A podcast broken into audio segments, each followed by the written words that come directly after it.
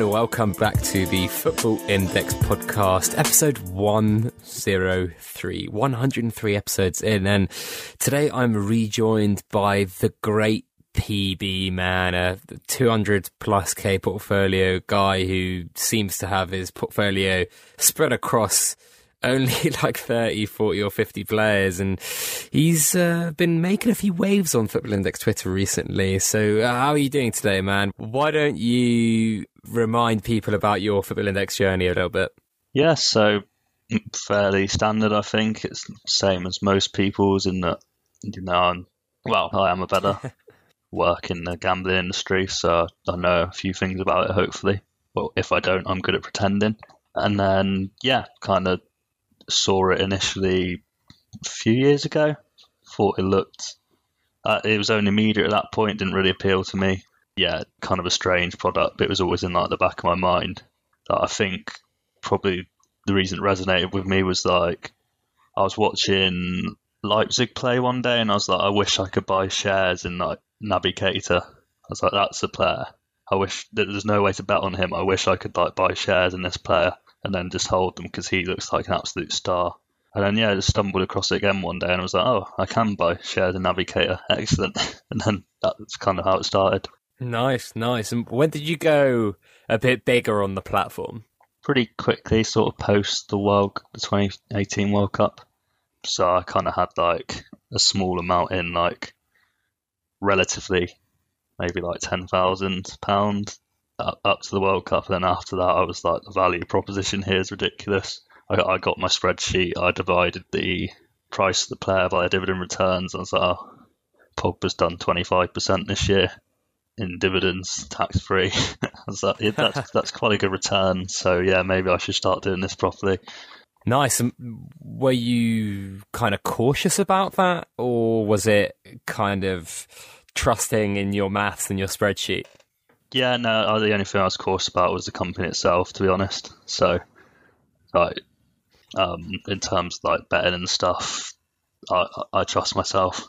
It's um, yeah, just how the product itself was set up. That took a little bit to get my head around. Once I was kind of confident with that, I was confident with putting money in basically. Nice, nice, and uh, yeah, it's it's certainly a unique proposition and one that it does take a while to get your head around. And I think a lot of people DM me always asking like, "Oh, what about this and what about that?" But this doesn't really make sense, and I think you.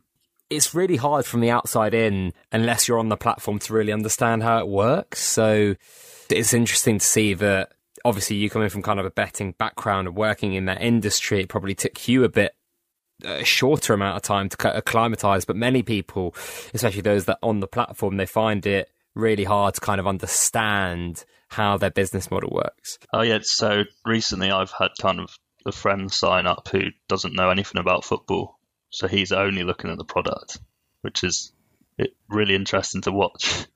Like without, any. how's he, how's he getting along? well, really well. Yeah, it's just by, like he's got no biases, I suppose. I don't know how far you could go with it. Like he can he can lean on kind of people around him who know about football, but it's quite an interesting experiment to see what happens.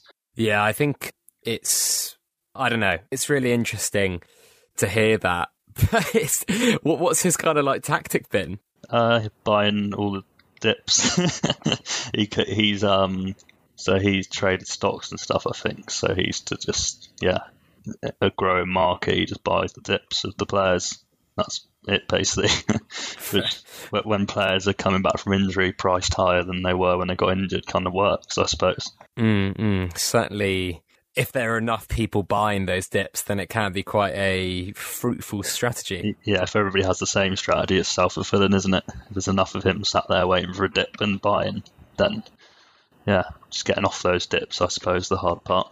Mm, mm. But I suppose there are enough buyers, especially when a player comes back from injury and they're back on the pitch. That hype kind of tends to amplify a little bit, and they do often come back higher than they, they were. There's also this interesting thing in football generally where I've seen it as an Arsenal fan with Rob Holding, right? He's been injured yeah. for like since December, and suddenly people are like, "Oh, he's going to kind of save our defense, and he's going to come straight back into the side. He'll get into the England team." same with Hector Bellerin, like who is probably a, a far better player and probably one of the better right backs in, you know, the Premier League. But it's kind of like people make these players out to be far better than they are because they've been out for so long because they can't criticize their mistakes. Oh, absolutely, absolutely. We we see that all the time. Is that um, buying the myth is quite a profitable thing to do. It's the same with um, players that aren't in PB leagues. They're they're fabulous for PB until they actually play in a PB game.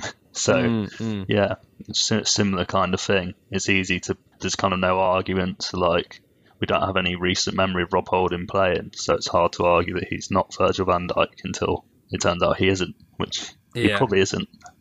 Yeah, probably isn't. Probably, probably isn't. isn't. Maybe he is. Uh, maybe, maybe he can become that. I'd hope so. um, we've got some miscellaneous questions here. Taking Value, who was on the podcast um, a few episodes ago. I don't know if you listened to this one, PB man. It was really interesting. Uh, I didn't actually. Maybe I should. I'll go back. I think you two are, are kind of on a similar wavelength. yeah, I think I've seen, seen him around Twitter, and he seems like a smart guy for sure. Mm, mm. Uh, he says, "Do you do any other forms of trading or gambling, and are you successful at them?" Yeah, betting. I kind of bet less now that I'm on it. I've kind of moved my bankroll into the index to be fair, because the risk versus reward is for it has been very um, favourable. But I guess like so, my portfolio primarily comes from I started gambling with like five hundred pound when I finished uni. Mm. Yeah, it's kind of all from that really. So yeah, bet it up to an amount, moved into the index, then it's grown again. So yeah, reasonably successfully, hopefully. What were your kind of tactics when you were gambling on a more traditional basis? Yeah, it's not like a sustainable long term thing. You do get banned quite quickly or limited by bookmakers, and the exchanges don't necessarily have the liquidity for me to work in. So I was primarily focused on like player props. So anytime goal scorer, a player to score a certain number of goals in the season, to finish top scorer in a tournament, that kind of thing. So yeah, um, kind of quite useful for the index, I suppose. yeah, yeah. Did you put any uh, long-term bets on at the beginning of the season? I got Tammy Abraham top goal scorer. That was 125 to 1, I think he was. That's not going on too badly, is no, it? No, I got each way as well, so that's quite good. But again, I'm mm. I had to get someone to place it for me because I'm limited. but yeah, and hopefully that one goes all right. I rated Brighton quite highly as well. They kind of projected quite well, but they haven't hit the ground running yet, I don't think. I think they might improve, to be fair, when Trossard's back. But yeah. They are very highly rated by the analytics community, oh, aren't they? In terms yeah. of how they've kind of scouted and, and bought players. It's been very Liverpool esque, but the smaller team version. Yeah, budget Liverpool basically. but yeah, they so yeah they're owned by Tony Bloom, who's a professional gambler, kind of using stats to get that edge, like picking up players like Pascal Gross for like cheap money. Um, yeah, so whenever they sign a player, you kind of look into them and think, oh, maybe there's something there. It hasn't worked all the time. Like Jahanbakhsh hasn't done what I thought he would, which is a bit of a mm. shame. But again, maybe the follies of non-PB leagues again. How much would he have been before he moved to Brighton? Mm. He was top goal scorer and top assister for AZ Alkmaar, I think, was he? Was it AZ Alkmaar he played for? was it Heron? Whichever team he was playing for, he was yeah outrageous.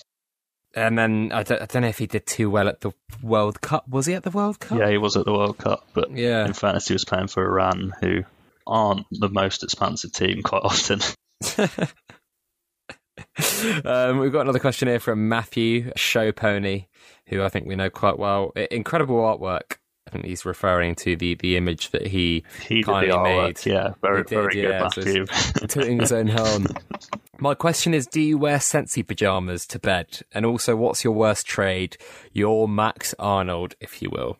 Well, the first question, Matthew, if you want to send me some Sensi pajamas, I, I will definitely wear them to bed. So if you can find those, that would be excellent. Worst hold. I was actually talking about this the other day. It was um, the worst hold isn't a player I actually lost any money on, but Leon Bailey, who was one of my first, like when I first initially put quite a lot of money into the index, he was one of my big holdings and has kind of remained. I've kept held those shares for like so since July, so coming up for a year and a half now. Wow. And he's only up 50%, which um, some people kind of hear that and think that's being like cocky or something that is only 50%. But that's a ri- like in terms of the, I think how much the index growing at that time, it's at least trebled. Players like Sancho, Hudson Odoi, like fairly reasonable buys at that point in time are up over like 300, 400%. Mm-hmm. And Bailey, like that, mon- the opportunity cost of that money is ridiculous. Like if I had to put that into Sancho at the time, yeah, it would have done a lot better. Yeah, I'm I'm just on the index now, and like even if you look at a year ago, Lautaro Martinez, who I'm just going on the risers list, right? Yeah. Um, who isn't even someone who you'd think back in your mind, like who are the top risers of the past year, you'd think of, you know, the Sanchos, the Haalands, the oh, there's, there's loads, even like Gnabry, yeah, yeah, Odegaard. Yeah, exactly. Um, Lautaro has gone from 84 pence to £1.61, so almost doubled in a year. And if you compare someone who isn't even seen as someone who's doing amazingly on FI, then I suppose, you know, that's quite an indicator that Leon Bailey hasn't really done that well. No, he's done very, very poorly. So I'm plus, I just opened it, plus 43% on him, which sounds great until you realise that, yeah, I could have literally picked basically any player and done better. So it's, yeah, it's a very bad holding. Tammy Abraham's nearly 10x in the last oh, year. You can go down, like, yeah. every single other player I've bought has been like Sterling, like very obvious players. It's not like you would have to be particularly clever to beat that money. So that's definitely like a blunder. Uh, so mm. even though it's he's very in green, is it that money uh, that's cost me? So even though it's he's like plus fourteen hundred or something, that's probably cost me several thousand pound at least holding up mm. player. So that's a terrible holding. Kind of, mm. it makes me think of like, um, do you know the blindfolded monkeys throwing darts? Well, I kind of do, but go on. That was a study. It's Burton Malkiel, I think it was. He did a study where, so he got the list of stocks on the American Stock Exchange and had blindfolded monkeys throw. He didn't actually throw darts at them, I don't think, because the metaphor. But the randomly selected um, stocks, and they outperformed some of the big hedge fund managers. So basically, like I'm losing to the blindfolded monkey there like they could have, a blindfolded monkey could have gone down and picked any player, and he probably would have done better than Leon Bailey in that time. The, the odds were with the monkey, which, um, yeah, suggests it wasn't a brilliant holding. and speaking of maybe not so brilliant holdings, Football Freaks asks how your Benteke trade went and whether or not you're still holding. yeah, I think that's in reference to um, maybe we can refer to as Arnold Gate from now on. Arnold Gate, that sounds quite good. But yeah, in the midst of kind of arguments, people kind of dug through old tweets, and that was kind of you know a joke, an attempt at a joke I made. I think it was. It's kind of funny. I was getting accused of pumping Benteke because it was just a screenshot of Benteke with um, an "Always Sunny in Philadelphia" quote above him. I think the quote was, "I like." It was something about playing both sides so you come out, out on top the line between genius and madness or something like that. So yeah, just a hmm. silly joke really. But yeah, I think I probably sold that at a slight loss to be honest. But um, it wasn't a big holding. And Benteke anyway is one of my favourite players. I think he's quite he's really interesting to me. I don't know if you've ever seen his stats, but he's either become the most unlucky player in the world, or he's just completely forgotten how to finish a football. I don't know which it is. I mean, it can happen to players, though, can't it? You know, Fernando Torres going from the Liverpool to Chelsea just kind of forgot how to score. Yeah, I think Torres was more about getting the chance. That I think he lost like a yard of pace and stuff like that. Whereas Benteke mm. is consistently in the positions to score the goals. The exact same kind of stats he was putting up uh, Aston Villa and Liverpool before, and in his first season in Palace. And for some reason, it won't go in for him. I don't know exactly what's wrong with him. Whether he, I seem to remember him hitting the woodwork quite a lot as well, which is I don't know why. Yeah, I might try and pull up his stats actually, but it's so you're familiar with expected goals, right? I'm not sure. Yes. Listeners familiar? Look up expected goals, basically, if you don't, if you're not familiar with them. It's basically how many goals a player is expected to score based on kind of the chances they have and the quality of shots that they have. Yeah, precisely. So uh, if we're looking at per 90 figures, like uh, so Benteke in his first season at Palace scored 15 Premier League goals. He was going along at 0.5 xG per 90, so he's expected to score half a goal a game. And he scored like two. He was so his expected goal total for that season was 17. He scored 15. Fair enough.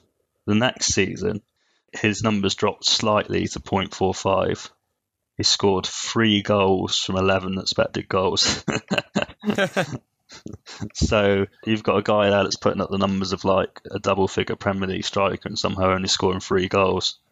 And yeah, so that buy was kind of a funny one where like if, if Benteke regressed to his mean, um, then he'd probably be quite good value at that price. Um, Benteke appears to be immune to regression to the mean, so I'm not sure what's going on there. Maybe he has literally just forgotten how to kick a football. I don't know. Or yeah, he's just ridiculously unlucky. We'll find out over the course of the season, hopefully, if he gets his place back in the team. Probably, yeah.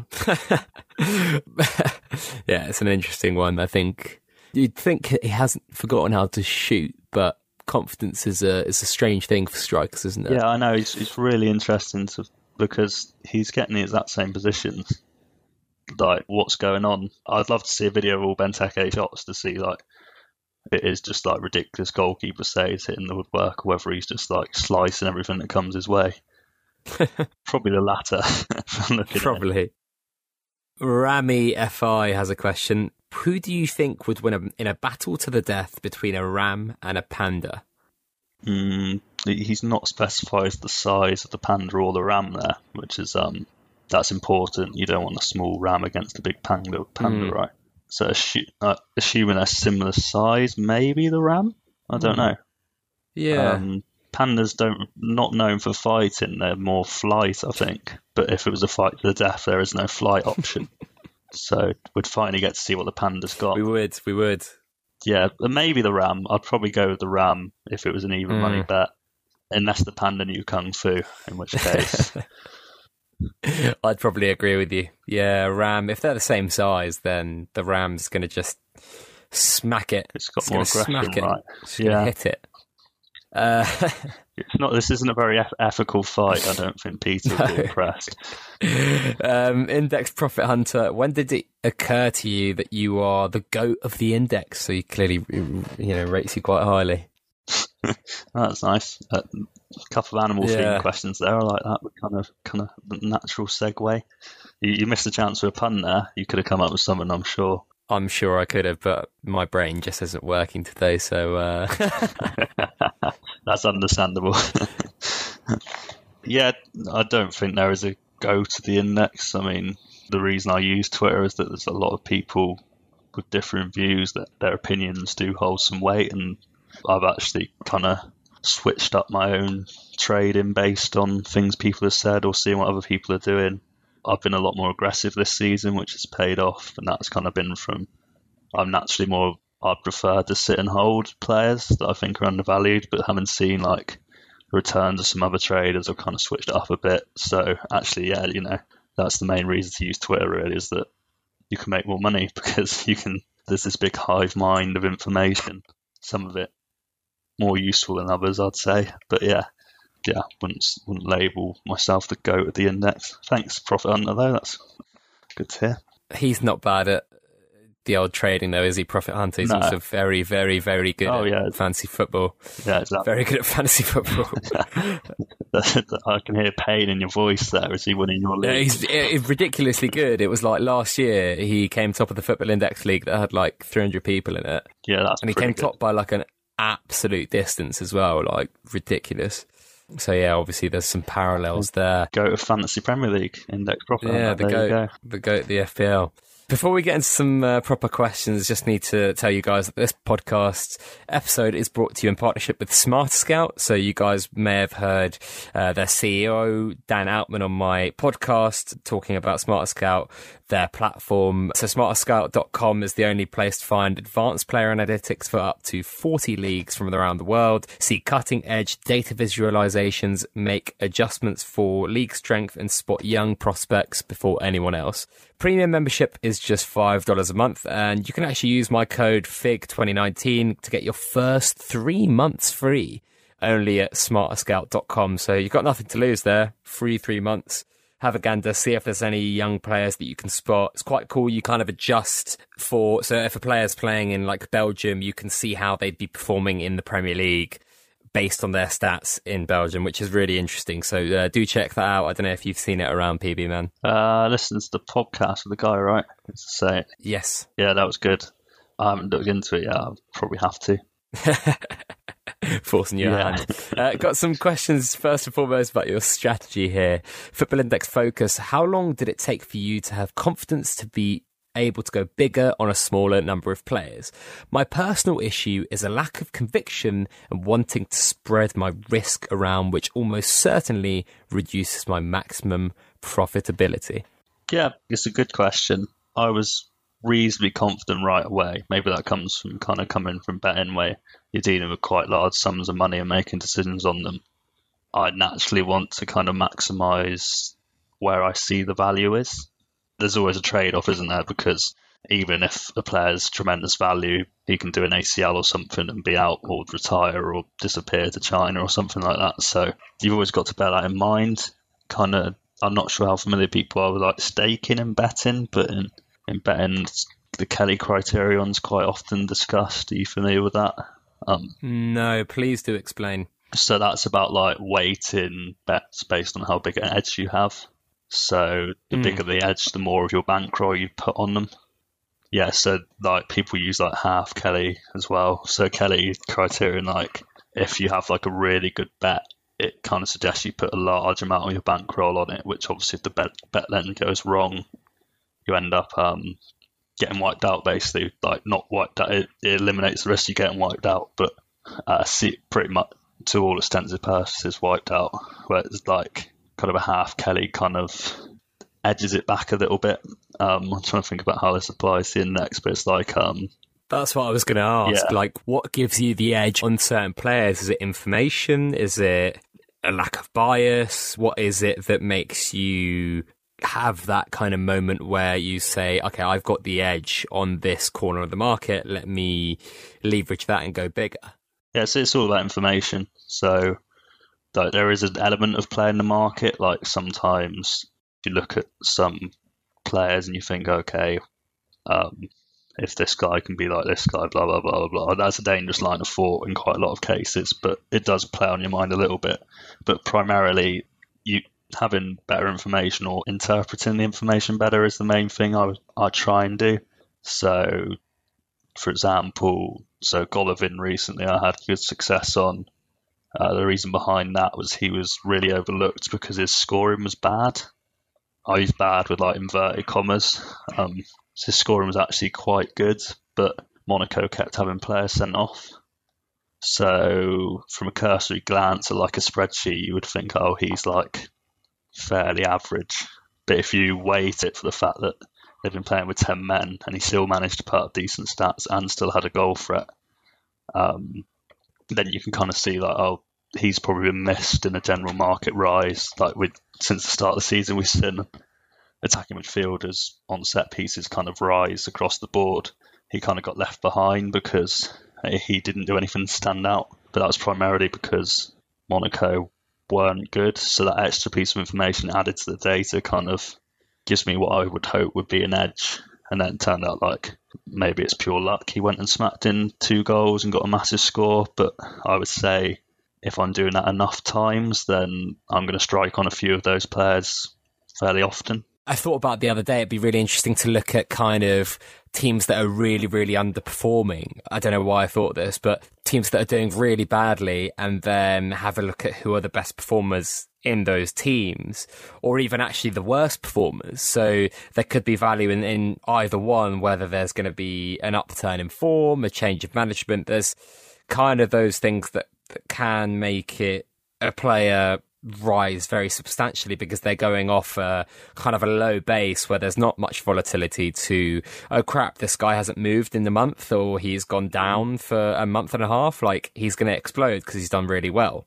Yeah, I love those kind of players when there's a change of manager or for whatever reason they've been underperforming, maybe like they've been undershooting their expected goal stats as well as a favourite of mine. Like young players that haven't quite like we've seen with Harit this season and players like that and Golovin himself actually kind of they're in their early 20s they've had a season where they haven't been like as good as they could be but the fact they're in their early Mm. twenties, like progression isn't linear. They so they kind of have a dip down, and pe- the hype dies a bit, and then suddenly they they start hitting the player they could be, and then we're off again. That kind of thing. Yeah, that's where, at least for me, I see the big rises. Like Odegaard, another one, kind of a lapsed wonder kid that is actually only twenty, um, like and better than a lot of the other wonder kids. So when you kind of weight that to it, you like I'm quite confident going big on a player like that that I think's been missed maybe because there's a bias there against them or their stats have been suppressed for some reason, playing for a bad team or bad manager or just a system that doesn't make the most of them. Like state is great, but it's not. You need to interpret it right, and it's not a gospel. Um, things do change. It's about making use of both, I guess. Is like applying that data with the new information you get. there shouldn't be a situation where you only make your decisions from data. It's, I think people sometimes can be- get bogged down by those things and look at kind and not look at intangibles enough. I think we saw that quite a lot actually at the beginning of the season with the likes of Demirbay and, and a few other guys that transferred clubs and had these massive changes in their situations. And people just thought that the previous data that they had in another situation was going to automatically translate into the new one. And look sometimes that works amazingly with the likes of Mo Salah at Liverpool. You know when he came over Fiorentina he had amazing stats. And I think the podcast with Dan Altman uh, from Smart Scout he was kind of describing how if you look at it in hindsight it was such an obvious transfer and if you looked at his stats based on kind of the difficulty of the Premier League, he would have still put up amazing numbers. Maybe not the numbers that we saw in his first season, but still really good ones. And so people, I think, got caught out slightly at the beginning of the summer buying those players that, oh, they're definitely going to do well at this new team when those situations changing can have a, an actual adverse effect. Well, some of it can be ridiculous, like a player moving to a better team where he loses penalties, for example. I don't want to name names and cause a crash, but um, there's a player who's moved clubs. He scored seven goals last season, all seven were penalties, and he's moved to a club where he's not taking penalties, and he's risen. And you're like, um, yeah, maybe maybe we should have considered that before we bought him. But yeah, that's why like a little bit of data is a dangerous thing. Like a little bit of knowledge is a dangerous thing. Like you can, like PB averages is obviously the one I hate, but like just using data poorly can be as bad as not using data at all, or even worse. Why are you such a a hater on on the PB averages, so to speak? Because I think it's interesting because we've had I think Joel Football Index AB or analysis, mm-hmm. who's one of the Edge founders, so guy who who loves his data, who who does actually like the average PB score for one reason or another. So, and I know you really dislike it, so why don't you delve into that? A little I get bit? it has some merit for flagging players maybe with consistently high scores, but I would use the example of so a player who scored 180 points every single week would have a tremendous PB average, but he would probably never win PB.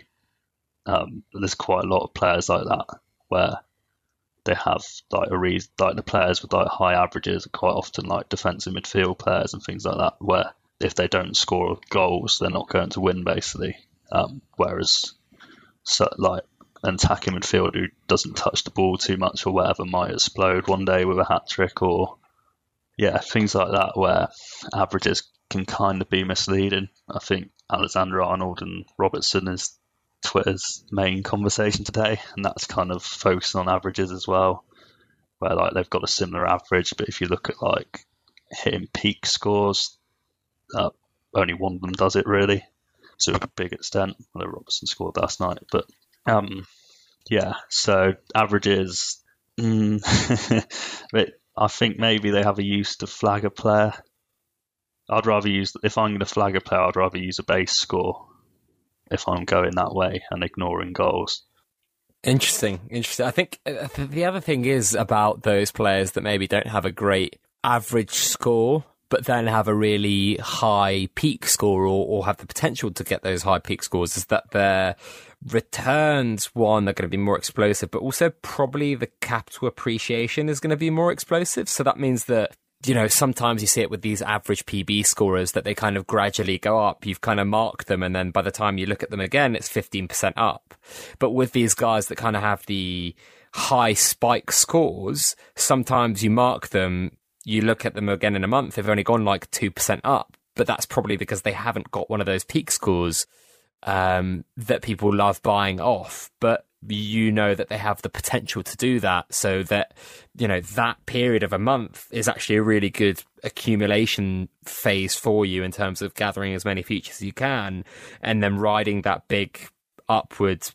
For example like the Golovin trade that I think you're you're kind of into at the moment. Yeah I like Golovin. But yeah that's spot on I think these average guys, I guess they're going to be less volatile and hold their price because people see they're scoring highly every week whereas someone like Golovin isn't going to score highly every week, but it can appear with a 250 score occasionally. So those are the kind of players I like because yeah, you can like Gnabry the other night, you can buy them and they can explode immediately, or you, you kind of have to be patient with them as well because people get like. I remember I've told friends to buy players or something. They're like, "Oh, he's only scoring like 50 points every week." And like, yeah, yeah, patience because the fact he's scoring 50 points doesn't really mean anything. We're not holding him for. Hmm. We, I don't want to hold a player to score 150 points every week. I want to hold a player who's going to score 50 points and 300 points. That'd be ideal. Yeah, I'd rather have like five 50 point scores and a 350 point score than five 150 point scores. So yeah, it's quite an interesting one. That that Golovin trade as well kind of shows it where so he his price was held back um, whilst other similar players were rising. So there's kind of that was a case for like comparative value, I guess, not with, but it's comparative value of like apples and apples, comparing players of similar types where um, similar players to Golovin had hit that big score and exploded, and you can kind of extrapolate that and say, mm. well, well, when Golovin demonstrates that he has the potential to do the exact same thing, he can explode too. So yeah, that's kind of how I'd prefer to approach things. Like there's there's not one approach to anything. Like maybe someone has a really good way of using averages, but for me, I want those players that are gonna gonna win dividends and gonna have those big price rises.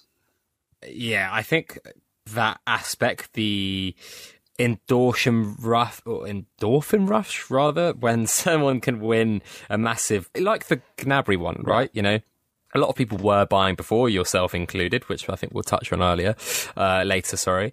But, you know, it's not exactly a guy that you'd think scores averagely well on PB. He probably needs to score or needs to get a couple assists or three yeah. assists or yeah. whatever to be in a shout of, a, of getting a good score. But a lot of people bore off the back of that four goal haul, which he probably won't replicate this whole season. Again, let's be honest. Yeah. Yeah, but, but he's a prime it's, it's he's a prime example because if you look at Bayern Munich's midfielders, you wouldn't if you were looking at averages, you would not touch him because you'd see like Thiago Alcantara or Tolisso or someone like that. Yeah, he's more expensive than both of them yeah, now, as he should be, in my opinion. but um, yeah, you would look if you were looking at averages, you would buy like Thiago's going to score 200 points every game. Like great, but that's not going to win you dividends when like, it doesn't have to be Gnabry. It could be anyone scores two or three goals on a treble day. Someone's going to do it. As a general rule, sometimes it doesn't happen. I mean, Callejon run the other week without scoring, but I think that was the first time a forward won treble day without scoring. So yeah, that can show you mm. how, how, rare that is. So goal goal's important. That's... It is. They they certainly are very important. Um, we've got a question here from Rawhide. Do you watch all your potential purchases before buying, or are some purchases purely on data analysis? If some purchases are on pure data analysis, how do you predict an improvement in the player's performance? That's a tough question, but a good one. Yeah, uh, very good question. A smart guy, Rawhide. To be fair, he's made some very good points to me before. Yeah, so our data often flags a player for me, maybe even a player I'm not aware of, just because like there's hundreds of games played every week. I can't watch like watching the games, obviously excellent, but I can't watch all those games. I don't, I don't know if anybody can, but fair play to them if they do. But I can't like I don't. I'm not going to be watching Sassuolo against Brescia to be honest, with the best will in the world. but yeah, I flagged a player hit like Stefano Sensi was one that I'd never seen him play. I'd never heard of him until he he flashed in a spreadsheet. But but then I didn't just go heavily on him because of the spreadsheet. I I'm a big fan of those. Um, I don't know if you've seen them on YouTube. They're um every touch videos of players. Uh, yeah, yeah, yeah. Just like full highlights from a game. I really like those along. So if I find a player in a spreadsheet, I'm quite. I like to go through a few of those if I'm going to invest quite a lot of money in them. Kind of see what they're about. They're really good because they're kind of condensed down what that player's doing. You can kind of see that oh he's getting near the box or he he looks like like with Sensi you can kind of see he was maybe a bit better than all the other players on his team. So you can see that oh there's a potential like he's going to get a good transfer or something like that. So yeah, date is always a starting point for me but not the be all and end all. I would try if I can't watch them, I would like find not just like every touch videos or something like that, but also like respected opinions on them. Like it takes ten seconds to Google a player and find articles on them. Like uh, so, like sites like StatsBomb and places like that where they don't just analyze the stats but run into like the player behind them and mm. things like that. It's re- really handy. Yeah. So yeah, like I wouldn't go off just pure data. Again, we talked about like in, interpreting the data as well. Is are you sent just using Sensi as an example because I just have him here, but um, so Sensi like that was quite funny actually in in the Arnold thing where he someone like people were digging through my portfolio to find players to drag down and they picked out Sensi because his stats weren't that brilliant at Sassuolo because he was playing for Sassuolo. So when you're looking at his data, you're like, oh, it's not amazing. But if you compare him to all the other Sassuolo midfield players, you say, oh, well, he was levels above. And then you look at the Inter players and you say, oh, Inter players score more highly. I think that I think someone called Luar Luar on Twitter kind of he did a good analysis where he like kind of had a look at the scoring of the Inter Milan players and then ran Sensi stats through kind of it is not perfect obviously kind of seeing the kind of score Sensi could expect to hit if he could perform on the same level as those guys. And again, like that's not just data where like I kept an eye on Sensi in pre-season, watched all the videos of his performances and things like that. Like noted he was on set pieces. He's a good example of like how data can flag a player, but it's, it's not like the end point of analysing the player. You need to interpret that data. And You need to, um, if I'm going to buy like thousands of shares in a player, I want to kind of know they're a good player. To be honest, don't don't want to buy like a player whose stats are great but it's rubbish, which there aren't many of those to be fair. But yeah, yeah, that's really interesting. I think looking at players and watching them play, sometimes I think you can, I don't know if you watch football enough or if you know football enough, you can see that a player is is going to be something. You might not be too sure and you might get it wrong at some points, but sometimes your gut can be a very good barometer of how good a player is going to become. Yeah, no, that's true as well. Like, well, your gut feeling is kind of that's data as well. That's your brain. So that's your brain mm. flicking through every player you've ever seen and going, okay, he looks like X and X and X, and he can mm, like he. Mm. So it's going through data points of like, oh, he I've seen lots of wingers play, and this like young wingers play, and this guy seems to have like be a level above. I, I remember the first time I watched Sancho. Um, he had a lot of things lots of young wingers have. He's like fast, skillful, but the thing that impressed me the most with him was kind of the end product was there. He was kind of playing like wingers I'd seen who were good wingers who were like 25, 26, 27 at the age of 18. And that's why he kind of flashed to me as like a player that's like, wow, this guy is like ridiculous. Mm, mm. I think I had the same feeling with Mbappe. Actually, it was kind of like, wow, where on earth have I seen this before? Yeah. It was kind of like flashes of Henry and the original Ronaldo, and I was kind of like, he's scary. Yeah, uh, first time I saw him as well. Yeah, the, I kind of thought R9 Brazilian Ronaldo. Yeah, kind of, yeah, and again, like that's what you're doing is like you've watched lots of football, so you've kind of seen similar players. You've gone, wow, the only player like you run through all the strikes you've seen, and the only two players that flag out, you're like, oh, okay, this guy looks like these two players. He must have something about him. So, so I'd say that's a data point too. If we're like stretching the definition of data, like that instinct is kind of formed on data, or even without you knowing it. Kind of that feeling I've never thought of it that way, but you are right. You are automatically comparing him to people subconsciously or players subconsciously, even if you you're not doing it intentionally. Yeah, exactly. You've seen enough football to know what an elite footballer looks like. There's a really good book actually. It's called Blink. It's about um, this kind of thing where like it essentially argues that uh, your intuition is basically a data model. Talks about a guy called mm. I can't remember the guy's name. Probably worth looking up if anybody's interested. I think he's Daniel Braden or something like that. But he basically what he could do was he could call a double fault before the ball was ever hit. So as the ball went into the air and the player took their stance, he could call a double fault very accurately. And it's because he had seen he was tennis coach, so he had seen so many serves that he, he kind of noticed something was off as they mm. went to hit the ball, and he had a really good success rate with it, like way more than like is statistically likely and that was because like his brain was almost a supercomputer at that point because it could see like it's seen so many serves that basically what it was doing was running like where have I seen this serving stance before? Oh, double faults. That's going to be a double fault. He didn't know that's what was happening, but he could just go, oh, double fault, and yeah. So yeah, intuition possibly could be considered another source of data. To be honest, so yeah. Yeah, that's really really interesting. Really interesting. Uh, we'll move on though before this becomes like a three-hour. Oh, we podcast. continue after if you want. we can. Russell George, with a high volume strategy, did the matrix change cause you to change a lot of positions? And does a high volume slash low number of players strategy leave a portfolio open to future sudden, maybe poorly trailed changes by FI? Which is actually really good. That was a great question. I thought about this one night. I was actually very fortunate with the change that. So my biggest holdings were like the change did. To be fair, it did favour like good players. Key pass dribbles tend to be signs of good players. So like my bigger holdings like Sancho kind of benefited from that. I was sitting quite pretty on that one, but I kind of thought from the other point of view. If I was holding a load of high baseline centre backs and fullbacks had just been given key passes and dribbles, I'd be a bit like, not that wouldn't be ideal, and again, like I'm not a huge fan of when FI themselves meddle in the market too much, like making a matrix change right on the eve of the season. Even though I benefited very heavily from it, um, if I was holding different players, I don't think it was too bad with the matrix change. It was when in play dividends came in and kind of destroyed defenders for a bit was a bigger example of that kind of being ha- kind of happening. And yeah, like he's right.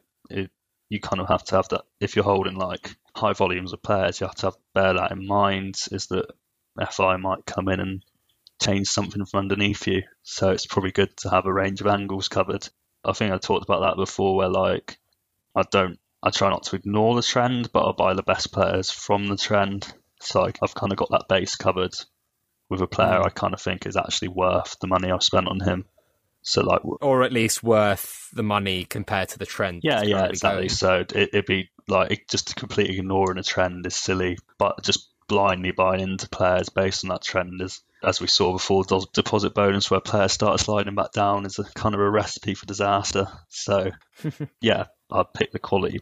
Like so, when young players were rising, I'd pick up the ones I thought were the best position to kind of compete for dividends and kind of yeah, so the best quality young players where even if this young trend stops, I'd still be happy to hold them. Mm. But but yeah, so yeah, you have to consider that.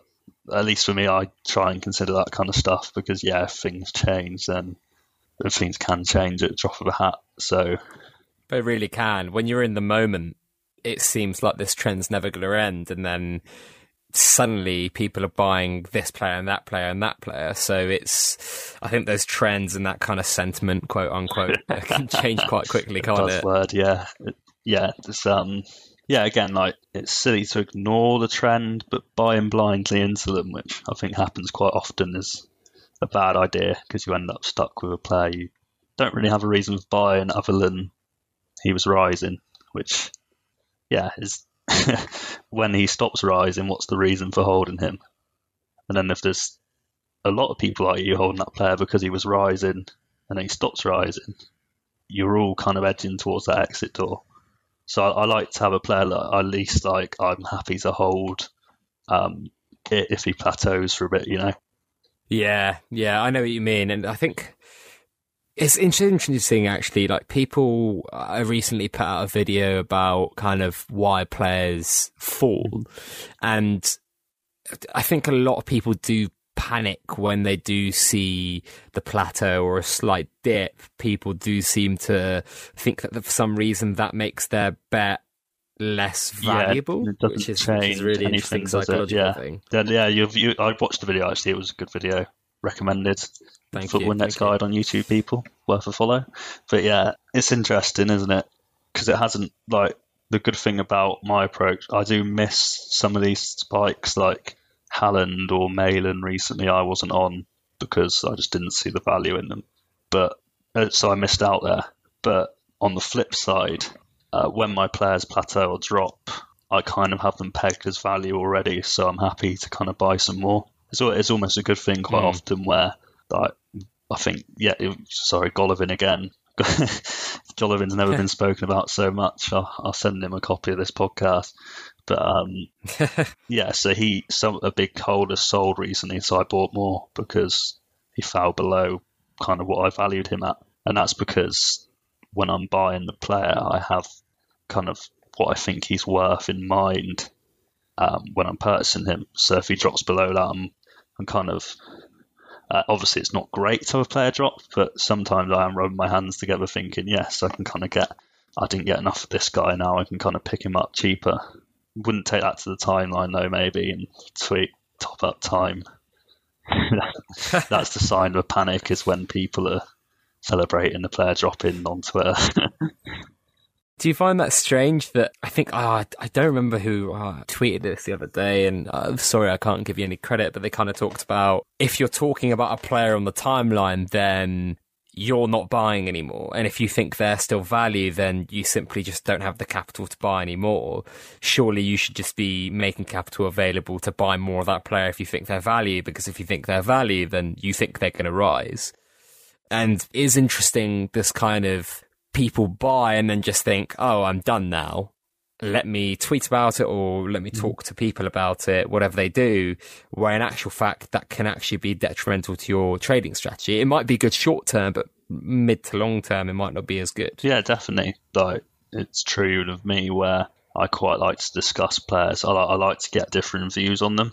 But sometimes, like the player I found is really good and he rises off it, and I'm always a bit like, oh, yeah, that's good, but also I might want more room at some point. I think I tweeted about Odegaard kind of discussing like stats and stuff.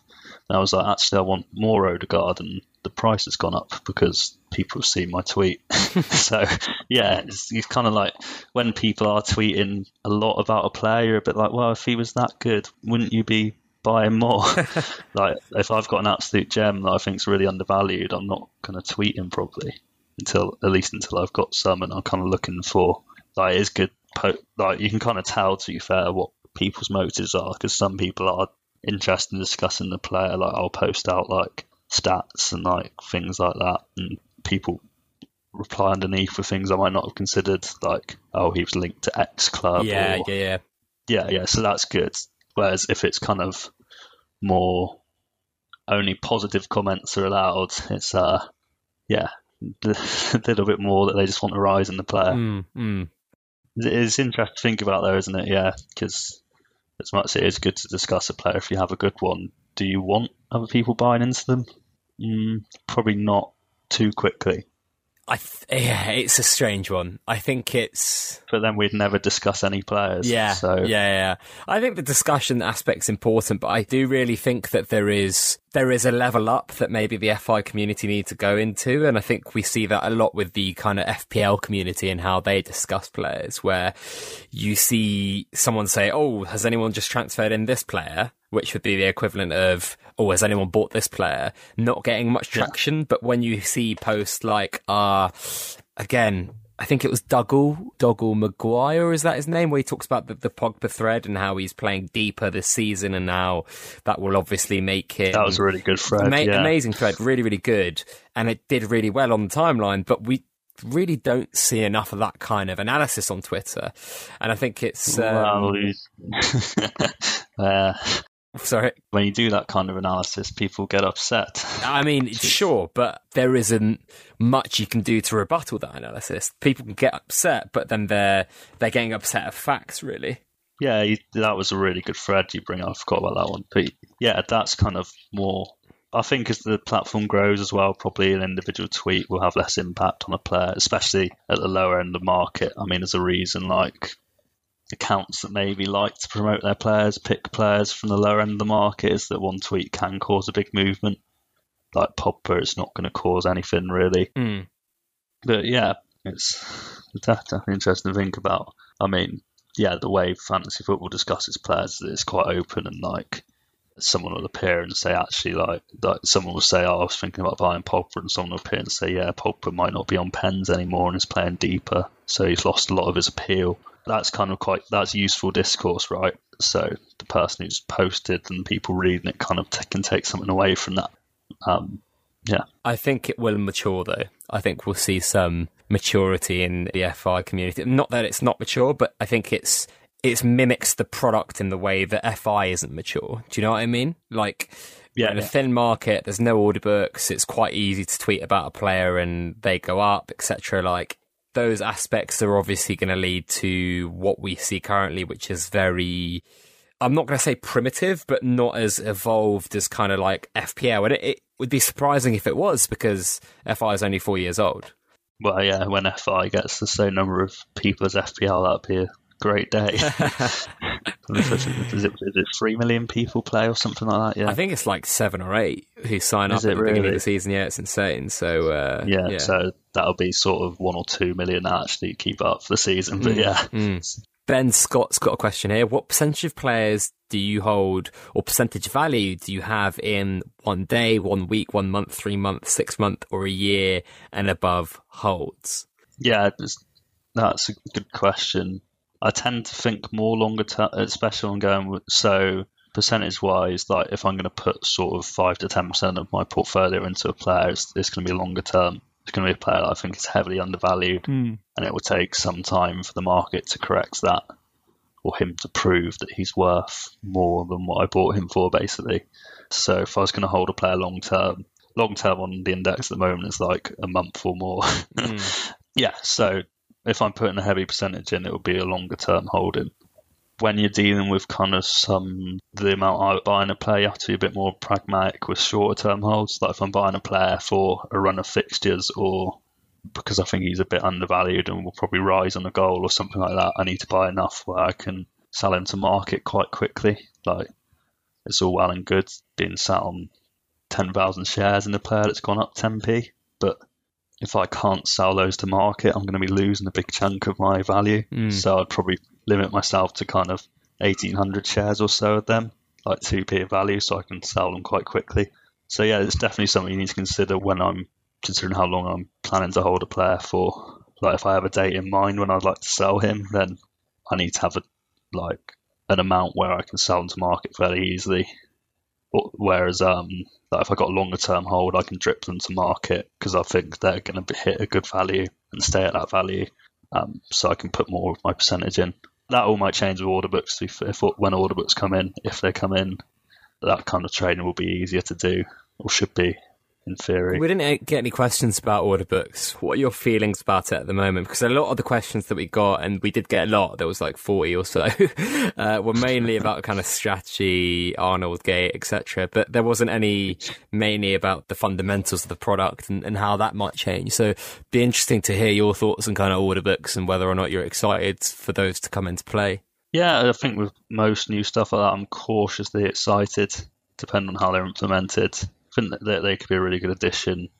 Like at the moment, you can kind of see that inefficiency with Pogba, where the spread's pretty big, and like people hold him that would probably sell him for. So I'm not sure his price at the moment, but say it's five pound ninety and the spread's at five pound ten or something like that. There's probably people holding him that would value him at like five pound sixty, Mm. but wouldn't sell for five pound ten, and that's a big like inefficiency there because like, I might be looking at and thinking I would love to buy Pogba for five pound sixty. I'm not going to pay five pound ninety for a player I want to buy at five pound sixty, um, and they're thinking I would love to sell at five pound sixty, but at the moment that's impossible. Like the only way for me to get that price is for them to is either for a massive sell queue to form or of people to instant sell him. Whereas when order books come in be able to match quite quickly, it'd be really interesting to watch though, like in play trade and things like that. When a player scores a goal, like orders getting cancelled and matched and everything flying around. So it'll be a big change. That might be the biggest change the index would have had. I'm not sure. Probably since PB. I wasn't around then, but I think it's going to be the biggest change, kind of fundamentally, to the platform. Apart from maybe instant sell, yeah, I wasn't around for that either, but I imagine that was a big deal. But again, that was kind of just mimicking the way we sell, right? Like it was just selling, but instantly. I get, uh, I don't know, maybe I guess order books could be seen as basically the same thing, right? You are just selling or buying. it's not really changing that. It's just changing the mechanic. Yeah. It's just yeah, just the buyer is football at the moment of buying the shares back essentially, whereas the buyer will be another trader. So yeah, I think they'll be yeah again cautiously optimistic about them. I think they're needed. Uh, quite a lot of people like if you speak to like so I've introduced the platform to friends who are like they work in stocks or something like that. Um, trade different forms of trade, and they're quite surprised there isn't an order book in place already. So yeah, on the flip side, there'll be people who've never encountered an order book who will be a bit confused. Mm. But yeah, so it could be a tumultuous time. I think it's good. It's definitely a good change um, for football nets themselves, it should increase trading, which increase the commissions they're going to take, which yeah. I guess is their end, end game. I think it's going to be very good for FI as a company and as a business model. I think it's going to be yeah interesting to see how traders react to it. Really, yeah, it shouldn't change too much. Even if you don't understand the order book, it won't hopefully it won't change too much. Where you'll still see a buy and sell price. The sell price should be more favourable to you than the spread price. Mm. So if anything, it should be an improvement for everybody, even people who don't really want to use them that much. But yeah, we'll see. I mean, it wouldn't be football index if someone didn't cause a panic. So. we'll see, won't we? Uh, Profit Hunter his second question for the show. What would you say are the most or least important stats to consider when buying a player? So to back onto your strategy. Two stats, goal threat, baseline. The most important ones to look at for me. Goal threat, we're really hard to win without goals. I think there's probably like maybe 10 players who can consistently challenge without scoring a goal, and they're all really highly priced anyway. Talking about like Alexander Arnold, Kroos, uh, Parejo, players like that who can win without scoring, but they're, they're well known for being able to do that. So there's, there's not really too much value there. I mean, they can be undervalued, but goal threat important, and then baseline. You want to put that baseline together with the goal threat. So, like the reason why Messi is exceptional is because for a forward he has a really high baseline and he has a ridiculous goal threat. So he's just got he just has both together. So like like last night, you saw he won. He got a couple of he got an assist, didn't he? Yeah. He he beat so Suarez scored two goals with a game winner, and Messi beat him with a single assist. That's because Messi's baseline's way higher. So mm. you you kind of got to look at both. Looking at one in isolation isn't going to help too much because um, high baseline players tend to have low goal threat. You're looking for that gem who's got a high baseline and high goal threat. But again, it's not as linear as that because you kind of want to consider like surfer players playing for like Paderborn in Germany. when they play Bayern Munich, they might not have any baseline or goal threat. Or if they're centre half or something, they might have a high baseline against Bayern Munich and no goal threat. And then, but then you might look at them playing Union Berlin. He's got a lot of goal threat and a good baseline, or it might flip around. So you kind of need to look at, especially with players from lower teams, you that's another reason why I didn't mention that. Why averages aren't that useful, at least to me, is because it, the games you win in aren't. It, there's not an average game. Like uh, so, a Paderborn striker isn't going to win when he plays Bayern Munich in all likelihood. Yeah, you want to see how he's going to score against Union Berlin or Cologne or a lower placed Bundesliga team. Yeah, because with a player like that, if they do make a transfer, for example, you then maybe have, say, if they went to Bayern Munich from Paderborn, then you've got some data backing what it's going to be like when they're playing for the dominant team from games when they're playing teams that are way worse. Yeah, exactly. Uh, so, sorry, Sensi again is the perfect for that. but he, yeah, so for Sassuolo, they would quite often actually bench him against the best teams because he was kind of a luxury for them because they wouldn't have the ball. Um, but then against the weaker teams, he would have all the ball. And then you can kind of extrapolate that and go, well, well, playing for Inter Milan, they're going to play a lot of teams where they're going to have all the ball. And kind of say, well, that's going to raise the chance of winning quite a lot. Um, yeah, that's a really good point. Actually, is that you can kind of move those stats across to different teams. You have to be careful about how you do it, but it, especially with baseline because lots of players' baseline includes like set pieces and things like that. But do people get confused with averages and baselines quite a lot? I think possibly. I think lots of people talk about baseline when they're not talking about baseline as well. Mm. They, they say like 150 PB, no goals or assists, which is essentially baseline yeah, but uh, maybe the terminology can be confusing. Maybe hmm. someone with a following in the community could do a glossary of terms. Just hint, an hint, idea. Hint, hint. I think I've Yeah. done that in the past. Actually, Oh, have I might- you? I'm going to retweet that. Yeah, might be a good idea. An update, maybe. Yeah, yeah, maybe. Good for SEO. well, it's time for a small plug of Index Gain right now. They are basically a third party data provider for Football Index. They do some amazing things. They can show you amazing things such as baselines, such as PB averages, and such as, you know, goals, assists, clean sheets for those IPD holds. They also have a flourishing, amazing community on Slack.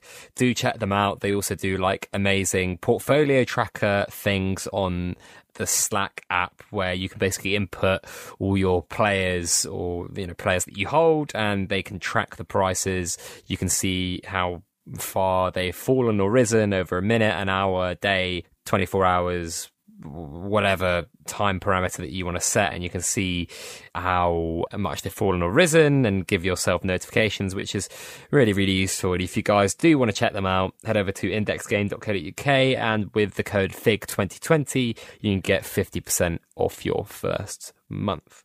Uh, the next question is from Phil Tyra uh, who's been on the podcast before, and I always think it's Tyler, but it's not. Um, many, if not most, the players on the index can be seen to be bad value if considering whether they will return their price and dividends over their career. Do you believe that their current prices already have a future dividend increase built into them? And therefore, if there was a dividend increase and players increased off this news, Oh god, I forgot the last bit of the question in my notes. That's annoying. Bloody hell. Let me. Uh, It's a long question. it was a long question. It was so long that F.I. Elliott said, might have to read this question out loud three times in the pod. Sounds like a 30 marker question you used to get back on. back on an English exam, which is funny. And he's actually correct because I've stumbled in reading it, probably more Uh-oh. through my uh, error in preparing, more so than anything. So it says, and therefore, if there was a dividend increase and players increased off this news, that they would again be in a bubble that is immune to intrinsic valuation. I'll send Phil some references after this for this question. Qu- It's quite it is it is an exam style question. It is. Yeah, he's right. I think there's there's a lot of players that won't probably the majority of players won't return their value and dividends over their career. So when you're buying them, you're essentially buying an asset that isn't going to return its value, which generally is not a good idea. But he's also right that built into them is the expectation of future dividend increase. I'd say that's probably quite efficient. To be fair, having so having a dividend increase built into values Why do you think that's efficient?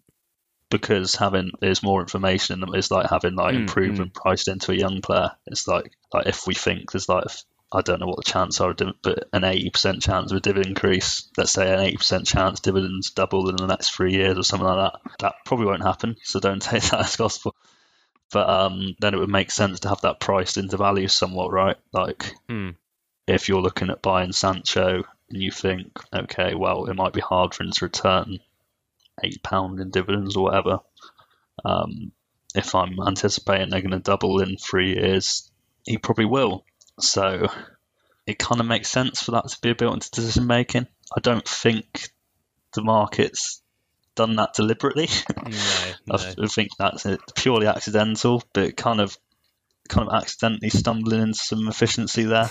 and it feels right that if that's a cycle that perpetuates, intrinsic value isn't going to ever catch up to the current dividend payouts, and there's always going to be an expectation for an increase. No, How- that, that's probably why at some point we'll kind of stop this model, won't we? Yeah, oh, it has to. You can't have perpetual dividend increases. I don't think.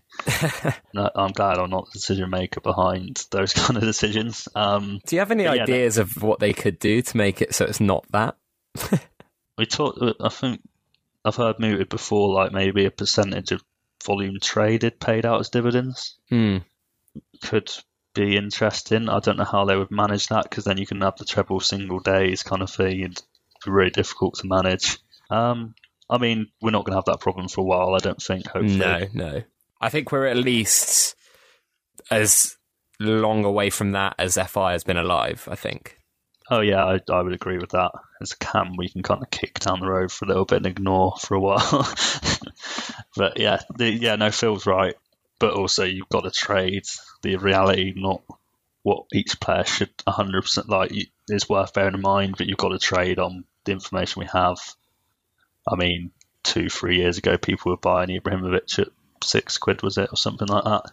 How much was Ibrahim? I wasn't on it at that point. He was Do you remember? seven, seven quid at one point, seven twenty. Seven quid. Yeah, and Uh, just uh, just for the five p dividends, basically. Yeah, So if he won every day, he could win one pound fifty. Is that right? I've done my sums badly there. In a year, um, you put me on the spot now. Yeah, I put my I put myself on the spot. Hold on, uh, zero point zero five. I think that's wrong. Three six five. Oh, could win eighteen pound. That's Yeah. terrible math. That's out by a factor of ten. But yeah, so if Ibrahimovic won, let's say Ibrahimovic won, how much would Ibrahimovic have won back then? Ah, he was winning a lot, which is Ah, probably why that why he was kind of like there. He was winning MB every time he scored, and then probably like the day after that and the day after that. So it was, So maybe thirty percent of the time. yeah. I mean, he was winning a lot. That had its own problems in it. It makes everybody else essentially worthless. Yeah, But, yeah, um, exactly.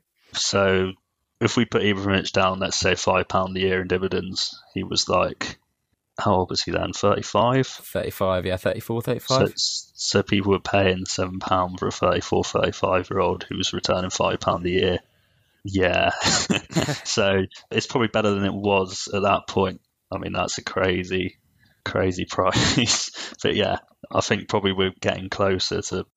Well, the price have gone up so much now, but compared to that, considering people were willing to pay that with the inherent risk involved, um, it probably applying too much rationality to it is a mistake. So bear it. I always try and bear it in mind, but don't like stick to it as a hard and fast rule.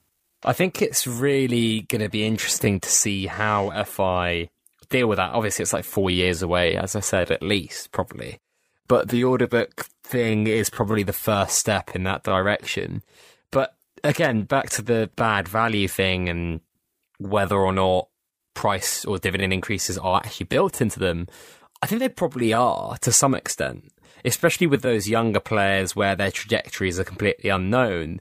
You can kind of make the case that, oh, if I buy Sancho now and he goes to Man U next summer and there's a dividend increase in 2021 or whatever, then you're looking at a really good bet currently. Yeah, exactly. You're, you're right. It's kind of placing two bets at once, isn't it? Yeah. It's not just betting on Sancho, but also betting on the index, going for strength and increased dividends. So yeah, to some extent, that's what we're all doing when we buy players. We're placing placing two bets on not just on the player, but on the index itself. Mm. Which is an interesting way to look at it. Especially this, when you think about like Sancho at 19, when, so when he's Messi's age, so that's like 13 years away, Four- four- 14 years. away. What is the index going to look like? Like, no idea. So Yeah. yeah. you're kind of like when you're talking about intrinsic value there, you're kind of taking a bit of a like the longer, the further away things are, the harder it is to make like accurate predictions on them. So yeah, you again like you've got to kind of think about it, but it's not going to, at least in the short term, it's not going to have a big impact. It's really interesting. I think it plays on the psychology of the index a lot because we are stabbing in the dark so often, but I think that also breeds a lot of opportunity because if it was perfectly efficient and we had all the information, it'd be a lot harder to make money. And, and no market is ever perfectly efficient. You know, people are, you know, companies are IPOing and then falling 60% of that IPO value or they're IPOing and going up like 150% over the next three months someone would say that yeah yeah yeah of course but like do you know what i mean like a company if they do ipo at that that kind of price then they have been priced incorrectly and inefficiently.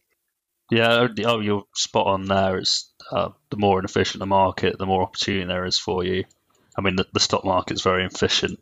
Yeah, like the FTSE 250, so it's really hard to make like it's almost pure luck as to whether you outperform the market in like in that like even the best hedge funds managers don't really we can't really say whether they're skilled or whether they're just getting a bit lucky because the market's so efficient that everything's already priced in. So yeah, can't em- embrace the inefficiency. Probably is the best way to to deal with it. Like we can complain that players cost too much or too little, but you know, eventually they should correct. So that's kind of that's kind of the side I play quite often. Is I buy a player whose price I expect to correct in line with the market, and then quite often it does. So and it's hard because the, the market has been propped by so many different rules and, and, dividend increases that it's hard to kind of say, oh, I told you so, you know, about that player because situations could have completely changed or game rules could have completely changed. Oh, yeah, absolutely. I mean, this time last year, we didn't have in play dividends, did we?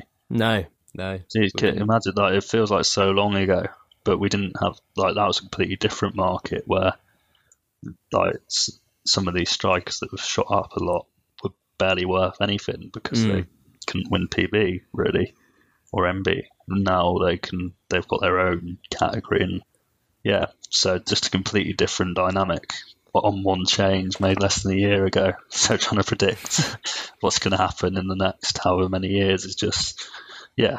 I mean, yeah, I didn't think we'd hit this point so quickly. To be fair, they've it's really grown really fast. Yeah. What do you think about in play dividends then? We didn't get a question about them, but I, no, because like we said, like it's less than a year ago. It's already kind of the fabric of the index. Like we don't really even think about them many. Well, we think about them obviously in terms of buying pairs. We don't think about their implementation anymore. It's just is what it is. But uh, obviously, I hated the implementation of it because they kind of just dropped out of nowhere. I still think defenders are priced wrongly in the in-play dividends. The best strikers score sort of six times the most prolific defenders. So maybe a defender in play dividends should be 6p and not 2p. Mm. That would cause a few price spikes if the index wanted to go that way. Yeah, so I didn't like the implementation, but I like the way they work. Like even for myself, like the instant win of like so I bought some shares into Pi recently. He hasn't won any dividends, but he scored a goal, and I get an instant reward for that. Even though it's not huge, it's still like oh, this is like you can play for them, and it, it adds a whole extra dynamic. I, I think they're they're a really good addition. To be fair, having had my issues with them at the start, I do enjoy them now. Do you think there's a right balance between them and the rest of the dividends on offer at the moment? Yeah, that you have to um that there is a balance to be found there. It, it's working quite well at the moment. Um, obviously, FI want from their point of view, they want a lot of trading, so making in-play dividends, like in-play dividends, obviously they're only for 30 days, so naturally they cause more short-term trading. So for them, it's great. Like they're pro- like if they wanted to like make trading really volatile and quick, they could double them or something like that. But I think that kind of moves away from the USP of the product a bit, where kind of like well, we talked about right at the start where I was saying like kind of wanting to buy shares in Navigator we're kind of moving away from that if we're doing too much in play stuff, where it's like more just flipping players who have good fixtures and things like that, which is, is another that's kind of a different business model to what we have at the moment. So yeah, it's, it's an interesting one because it's kind of playing playing off like what might make the most commission against what makes the product stands out. Yeah, I I think they are at the maximum in terms of the balance between those two things, and I think it would put a lot of larger investors off if in play dividends increased and the rest of the index's dividends weren't increased in line with that. I think it'd be a very I, like I can't see why if I had I don't know, random massive number, seven hundred thousand pounds put into the index tomorrow, I don't really know why I'd find an increase in IPDs appealing, which is kind of a worry for them because well, it's not a worry, but it's a it's an interesting dilemma because you're like, if we push the boat out too far, then we have more smaller investors, which probably isn't good in terms of like if you imagine all investors that have like over 50k in the platform they're creating this like baseline of value. And then mm-hmm. you have above that another layer of like smaller investors who are probably still long term creating another uh, layer of value. And then on top of that you've got people who would like to trade in and out of players uh, rigorously and have smaller portfolios that are basically making those kind of peaks and troughs above that but if there's thinner amounts of value at the bottom, then the platform becomes too volatile and FI's market cap is kind of limited to some extent.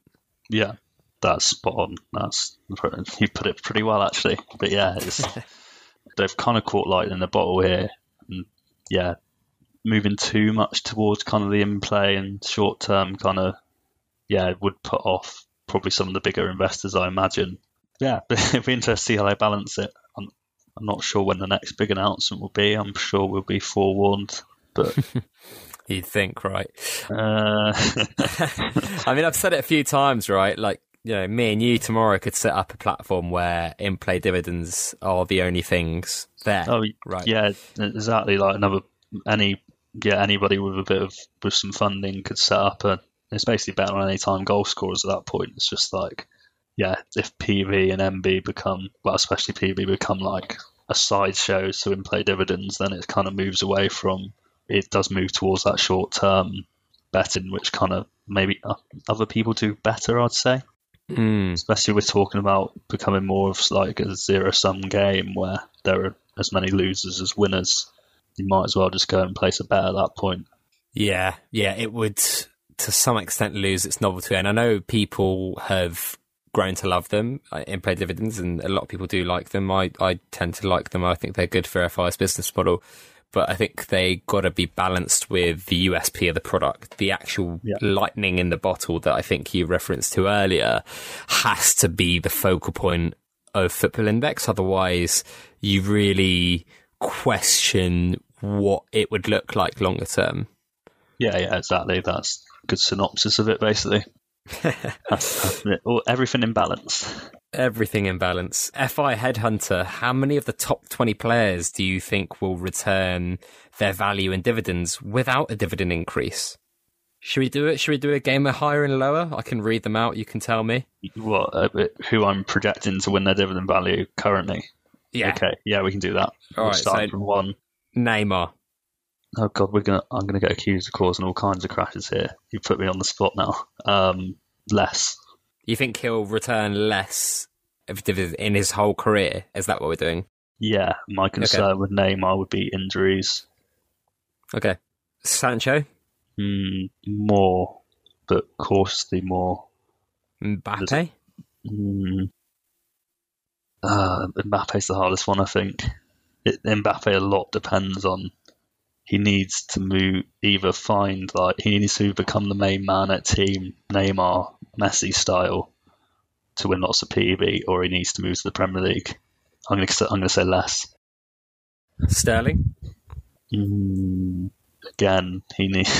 I'm going to say more on Sterling. I think Sterling's a bit under. Again, like we're talking about players who maybe haven't returned what they could have done and how that provides value. Sterling is at Man City at the moment which is kind of immediate dead zone. When Pep leaves, it'll be interesting to see what happens to him. Does he go? Does he go and be a Galactico at Madrid? Does he become like? Yeah, we'll see. Uh, cautiously higher, maybe. It's really hard to predict these guys. Pogba. oh God, what happens with Pogba? I'm going to say higher just for controversy, and also I don't know what his price might be down on what it is now when this five five eighty nine. So let's say it stays that on when this when this goes out on Sunday. High, more, more. Let's say more. Okay. Messi. Uh, less. uh, Callum Hudson-Odoi. Mm, less. It depends. Like, see, Messi and Hudson Odoi is interesting, isn't it? Messi, I can kind of confidently project he'll return less than his value because we have so much data. I'd say, oh, Messi's going to return about one pound this season in dividends. He would have to pay place at least thirty-eight to return his value. Hmm. So that's quite an easy bet to place, isn't it? That I can say that I don't think Messi's going to play until he's 38, at least not at his current level. Whereas Hudson Odoi, there's so much that could happen. I mean, he looks really good, but he's also already had a big injury. More, more, uh, De, De Bruyne, less. Harry Kane. Harry Kane, the the the master in his air right there. Harry Kane, less. Interesting. If he's at Spurs, less because he's so boring. Like he'll just churn out 20 goals a season, 25 goals a season. Nobody will really care. If Pochettino leaves and he ends up at Madrid or something, like Man United, maybe mm, yeah, less, less, but maybe more. That's my answer to all of these. To be fair. Mason Greenwood. Uh, similar to Hudson Odoi. It depends how highly you rate Mason Greenwood. I've heard that he's a fraud and also that he's the second coming of like Maradona. So I don't know. I haven't watched the guy enough to have a solid opinion. I'm going to say he's already winning dividends though. I'm going to say more. He's so young. I'd say more. Mohamed Salah. Mm, less. I think. Shout. Oh, go on. I think he might leave Liverpool at some point. We've seen what happens with Pogba. Probably his dividend potential goes down at that point. Right. João Felix. Mm, he, he, need, he needs a move less. um, Hazard. Less. Comment on that one as well. James Maddison. he has to go less. He has to go to United. Has to go to United. Rashford. More. Oh, interesting. So you think James Maddison less, Marcus Rashford more? Yeah. Again, not like there's so much margin for error here. Like anything could happen. But Rashford, because he's already at United, already has that name. Even if he fails, he's going to return dividends. Like, Mm. I always use Danny Welbeck as my example of a guy who, while he didn't do what people wanted him to, would have returned a lot. Like if you think about his career milestones and what he did, Mm, I don't know. He didn't score that much for United. no, he didn't. But he was kind of like, Like he- Rashford has a far superior record than him goal wise. yeah, yeah, for sure. Rashford's a better player, but again, we're talking about Welbeck as kind of a, a failure in, in inverted commas because he's still had quite a good career and is still playing. To be fair, we're talking about him like he's dead or something. But so Welbeck had, so he burst through at United. He would have won dividends then, I'm sure. But then you need to do something after that. Scored lo- scored maybe scored, like scored loads of goals for England. Scored the winner in a game at the the Euros. Um, mm, scored scored again. Moved to Arsenal in what would have been quite like imagine if Rashford moved to Arsenal now, would have been loads of media. He scored the winner against United for Arsenal. It's- it's yeah. popped up various times for England as well. Yeah, I think he would have reti- like even him as like a fairly mediocre like Premier League player as a kind of outcast for United did pretty well. So yeah, Rashford I'd say he has that going for him. Let's see. Trent Alexander Arnold. Uh, mm, more. That's tough. Again, he needs. He's already returning quite well though. He can already do sort of five to ten percent of his value in dividends, probably. Liverpool are kind of very set up for him though. It depends on like he kind of needs to stay in a team that's going to be set up like that. But he is young, set piece taker, could be a future captain. so, the, geez, we're talking so far in the future. It's so hard. Like none of these. Don't take any of these. It's like my projections. It's just gut feeling basically. There's no way you can predict this stuff. Mason Mount. Mm, less, Kai Havertz. less. Super Phil- good, super good player needs to move to the Premier League to justify that price, or become just an absolute beast for performance. Phil Foden. Less. We, we, we haven't seen enough of him. We haven't seen enough of Phil Foden. Tammy Abraham. Tammy Abraham's in the top twenty. Yeah, just about. What a time to be alive. Less, but I do really rate Tammy Abraham if he keeps doing what he's doing more. So yeah, yeah, very hard. To, you've got they're all kind of playing off each other. So you've got a lot of English players there. And the main men for England probably will if those if they're amongst those young players, but they can't all be. You can't have Greenwood, Hudson-Odoi, Sancho, Foden, Maddison. Like they can't all play for England at the same Yeah. time and all be winning dividends. So yeah, tough. it's a tough question. I think probably five or six of them probably will. So that kind of confirms that people are, Yeah, yeah, yeah. You, like, that ties in with Phil, Phil's question. which is, uh, yeah, interesting. So, I mean, you'd think that 75% of the players, if you extrapolate those top 20, are hinging on a dividend increase, basically. Yeah, I think yeah. Well, you kind of remove Messi from the equation because he would need a big dividend increase just to justify that price. We're talking purely in terms of dividends one, and everybody's kind of playing a game on him where he's going to win a lot of dividends, and they think they can get out before he kind of starts declining. So yeah, it's a bit of a different one, isn't it? Again, like when we talk about intrinsic value, people know when they buy Messi that he's probably not going to return that. They just think they can play musical chairs on him and take the dividends and then sell him on. And if people are doing that, then we're never going to get to anywhere near that. So again, like something to bear in mind, but not something to live by. Mm-hmm. Okay, we've got a next question here. Let's address the elephant in the room. Describe to us, and this is from Aaron Palace, by the way. Describe to us in a much detail what was going through your head in the days after your Max Arnold tweet went viral amongst the FI Twitter community. Some comments at you made me feel uneasy, and I'm glad to see you're still on Twitter. Yeah, it's quite fun to be part of something that's like Arnold Gate. Like people who are on the index at that time might remember it in the future, but yeah, that was an accident and that went viral. Usually people just ignore me when I'm talking load of stats stuff. People just say, okay, that's a spreadsheet and then scroll past. But that, that kind of tapped into something, I guess. Like, kind of, the question is more about like what was going through my mind. Not too much, really. Um, Twitter's fun and games. Like, I said I was taking a break because I was basically just muted all my notifications because I had like three day long arguments going on in my mentions, and I, I was trying to do stuff on my phone. And it was just going boof boof. yeah, but yeah, so that and nothing like there, there's a reason I keep my index account away from my personal account, um, so so that anybody who does get really pissed off at me um, won't find me basically. Um, but yeah, you know, it did surprise me how much that kind of resonated with people. I think there was kind of an undercurrent of frustration of like, like Max Arnold in particular. Like he's he is a good player. Like the way he was being built up on stats that were just like they be they were either people either weren't understanding what they meant or they were deliberately twisting them. I'll say the first one charitably, but yeah. So that's the reason that is because once I kind of I literally, I just posted the stats and talked about them. Not even much opinion to be fair, just kind of these are the facts of the stats. And people got really upset by it.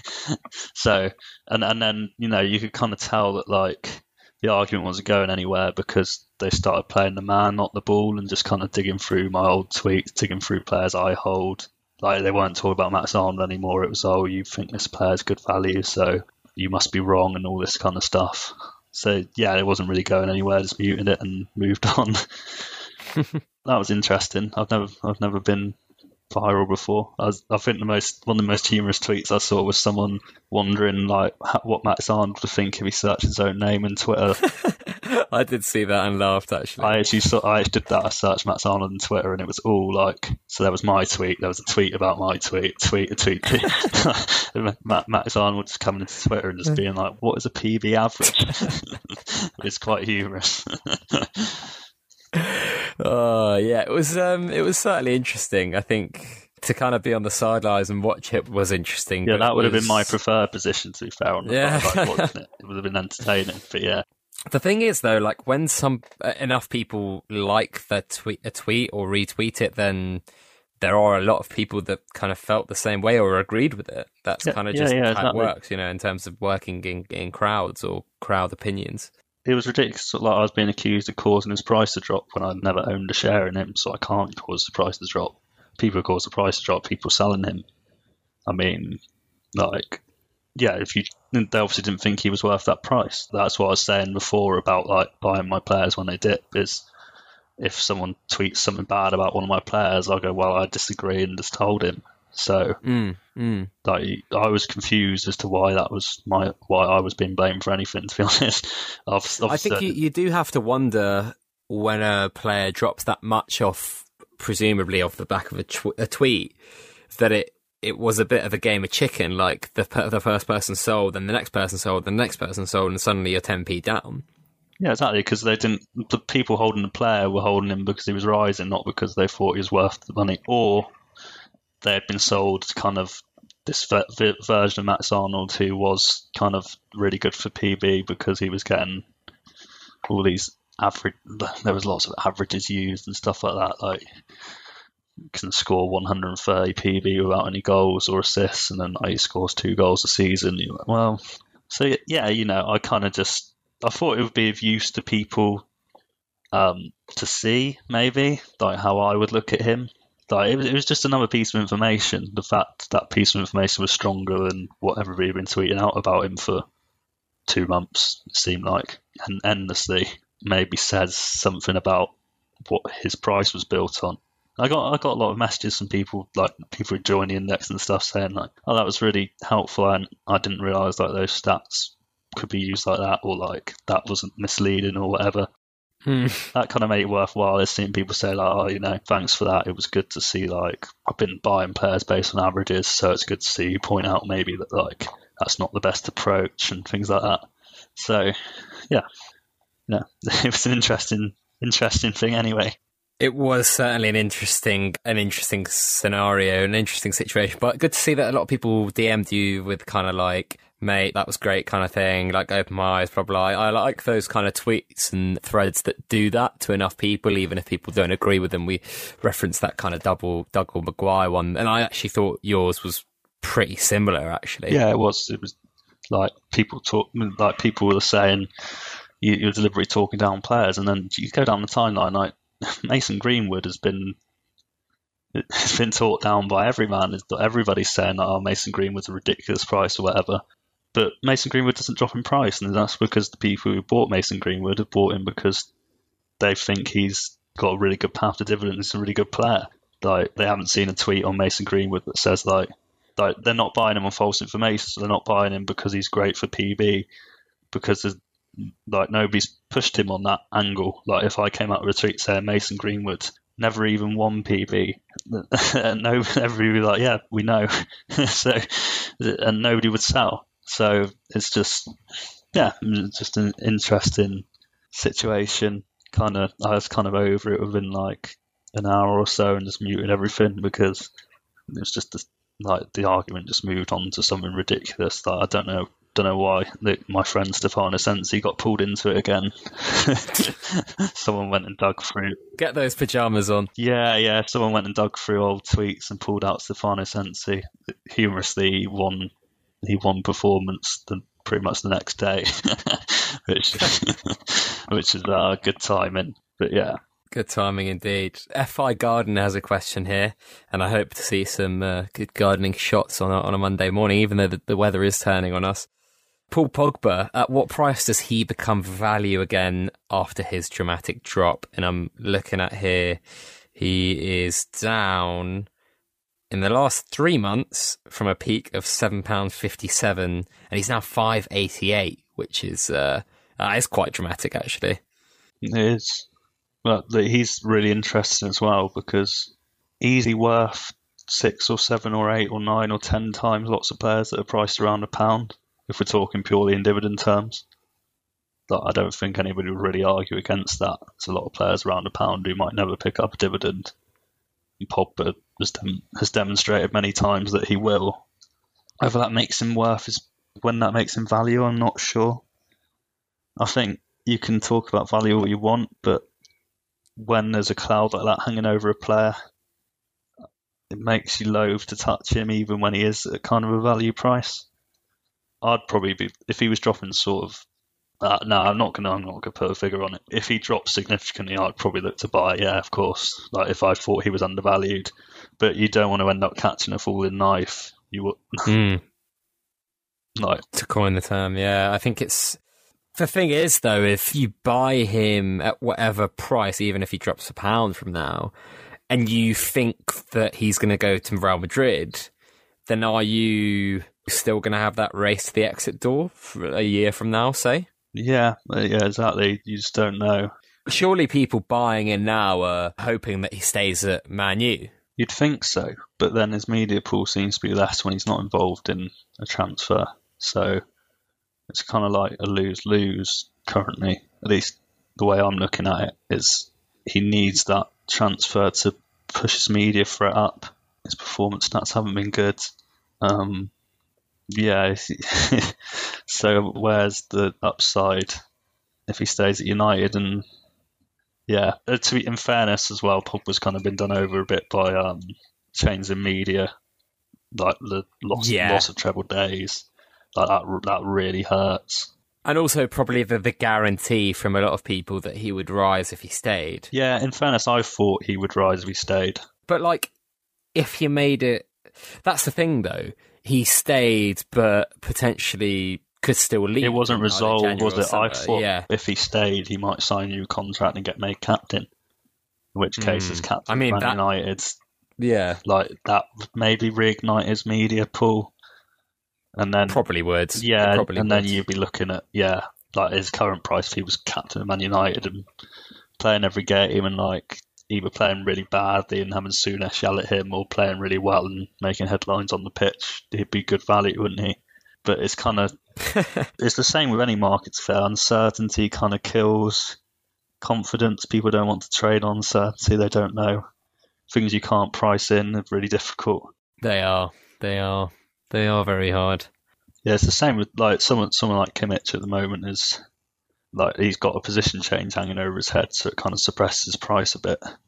It's kind of quite similar with that with Pogba, that Pogba's kind of plummeting at the moment, I guess. it's interesting, interesting stuff to to kind of like have a look at with Paul Pogba.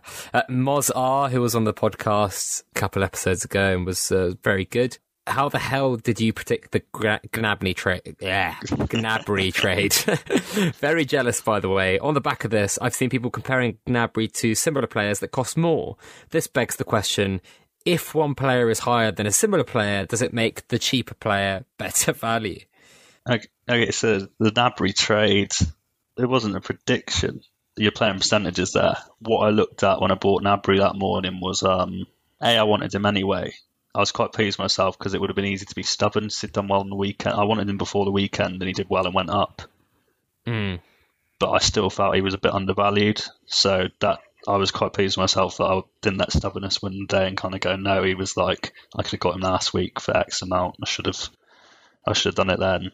I kind of looked at him as he was. So what I saw there with him was there was very good upside against the downside with that Spurs game.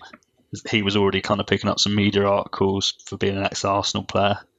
It wasn't hard to like think from that that if he got like a goal, he would probably challenge for media and potentially rise in price off the back of that. Um, Mm. so he had that's a higher upside for coming into a game than a player usually has because he's competing for dividends on two fronts. And he's competing not just with, with performance but also for media.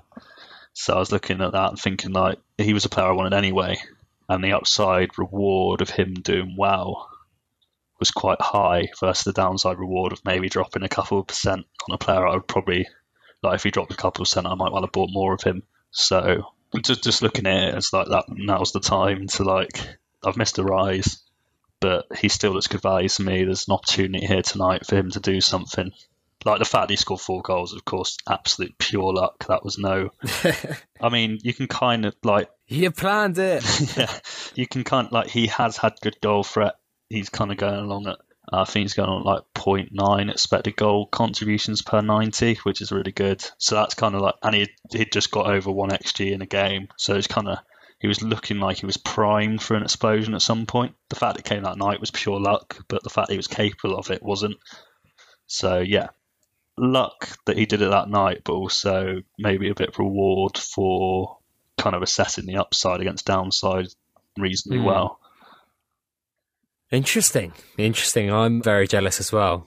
Uh, uh, last question here from Marty Farniuk. I hope I've Farniuk. I hope I've uh, pronounced that correctly. Do you think that any bonus period is unfair on new traders, ones that signed up during the bonus, who aren't aware of the aftermath that happens after the sell-off starts? New users will put some money to the start off. During that time, we'll see massive drops once the bonus finishes as they're buying on high prices already. They are covered with a seven day £500 money back guaranteed, but after such drops, how likely are they to remain on the platform and recommend to a friend? Mm, I still think the bonus is a good thing for new users. They're starting their portfolio. They get all of they get ten percent immediately back. Like even if they only bought Pogba at his peak price last week, what's he down like twelve percent? And they get ten percent of that back. So if they if they had made basically the worst trade possible in terms of being sold off after the bonus, they still would have been not far off breaking even. So Hmm. I don't think it's a bad thing for new users like the timing of it was like the market was kind of starting to It was kind of there, there was getting a bit more logic to it. There was um at least in my opinion there was um players who weren't worth their price were kind of dropping. I think i tweeted like saying um i was looking down the decrease list and i wouldn't want to buy any of those players at those prices. So the fact they were decreasing made sense to me. And obviously lots of people agreed because they were decreasing um, but then the bonus came and kind of reset everything again. So I guess maybe there's an argument to be made that the bonus allows stagnant holes to be sold to newer players, but they do get the ten percent back. Like that's quite a good way to start. Is to like I joined when there wasn't a ten percent. I'd love to. Have, I probably would have gone bigger quicker if there was if I was immediately just getting a return like that. Um, Hmm. I think actually probably the first time I put like significant money in was during a bonus period after the World Cup. So yeah, I don't think they would be too negatively impacted. But obviously, it's unfortunate if they're coming uninformed and just bought loads of Pogba, but they could they could equally have bought Gnabry or anyone. Like there's no reason to think like they're just going to buy the players that everybody's going to sell. Yeah. yeah, yeah, yeah, that's true. That is true. I, I think the bonuses are good in a way in terms of locking up, not locking up or locking in users, but this is a perfect opportunity for someone to become a larger investor. Yeah, yeah, precisely. FI must have the conversion numbers, and I'm sure like a lot of people become big advocates of it after that, as in they, they put a lot of money in during the bonus and then kind of see what it's all about. It's good for like obviously if you're running along with a small portfolio and then you see you can get ten percent, you put it in, and then you're like, oh, okay, well the reward's still good, and I like this, and I put this money in. It's not the end of the world, and it's a good conversion of like smaller customers into bigger ones, I suppose. I don't mind the bonuses too much. The timing of this one was, yeah, you know, like it kind of bailed a lot of people out. I think where we were starting to see people get upset that their portfolios were dropping, which that was farcical as well because there was the footy was down what like 0.1 percent, Yeah. Like a 0.1 percent drop, and we had like people threatening to withdraw and saying the fund was gone. 0.1 percent. if you go to like any market, 0.1 Didn't the footsie drop 3% the other day or something yeah, like yeah, that? yeah. The FTSE dropped 0.1%. Nobody would even blink. And then people, it's psychology, isn't it? People see like a red number or, as football nerds are cleverly done, a, a blue number and think, oh, it's going down, and then panic. And, you know, you get used to that, surely. I mean, if I'm down a little bit, then it doesn't really, like, it's the value of what I'm holding hasn't changed. So as long as I'm not holding a load of valueless players, I'm fine. All right. So what did you make of people talking about a dip when the bonus came about? And it was it was kind of weird for me to, for people to be tweeting about like, oh, what are you going to do when the dip happens? As if it's like definitely going to happen, or if it's going to be a substantial one. yeah, it could be yeah seen as one of those self fulfilling prophecies. It makes sense there to be a dip because if you if you have like ten thousand pound lying around, you can make a thousand pound quickly and like just sell quickly. Especially if you're in early, you can get the price rise as well. And kind of maybe sell for break even or more you put in and end up with good money. So it kind of makes sense there would be some sell offs. Some of it might be premeditated. So if I was kind of playing on that because I actually used the first bonus to sell up players I thought were hitting a price I didn't like them at. And then I played the second bonus. I actually bought Gnabry with the money I was using for the second bonus, so that was quite good. But um, interesting. Yeah, so I kind of played off that. I was hoping for a bigger dip. There wasn't really the dips were tiny. I was kind of hoping for like Armageddon and like I could be picking up players for like ten percent down or whatever, but there was no none of that. Like there was barely even a dip. So yeah, I was actually a little bit disappointed. I was kind of hoping like I could come in and like scoop up some players I've missed out on, like a Gnabry. I was that's what I was kind of hoping for that as well. I was like Gnabry, someone I had on my list for a while. Hopefully, like people bail out on him, and didn't happen. So do you think there was a dip? I, I, I can't think like. I couldn't really no, tell. No, exactly. I, I, think we need to define what a dip is as well. 0.1 percent is not a dip. Like, yeah, I'd say a dip is like 1.5 percent or more. Yeah, yeah, exactly. Yeah, that's there. You go. Football Index guy definition of dip: 1.5 percent or more. no mention of dips before that. People talking about crashes at 0.1 percent. I just couldn't. uh, yeah, I was I was laughing at the timeline that day, to be honest. Like, it, it is. Like, it is it, if you press like seven days, you'll see that you're up. Let alone, yeah, no.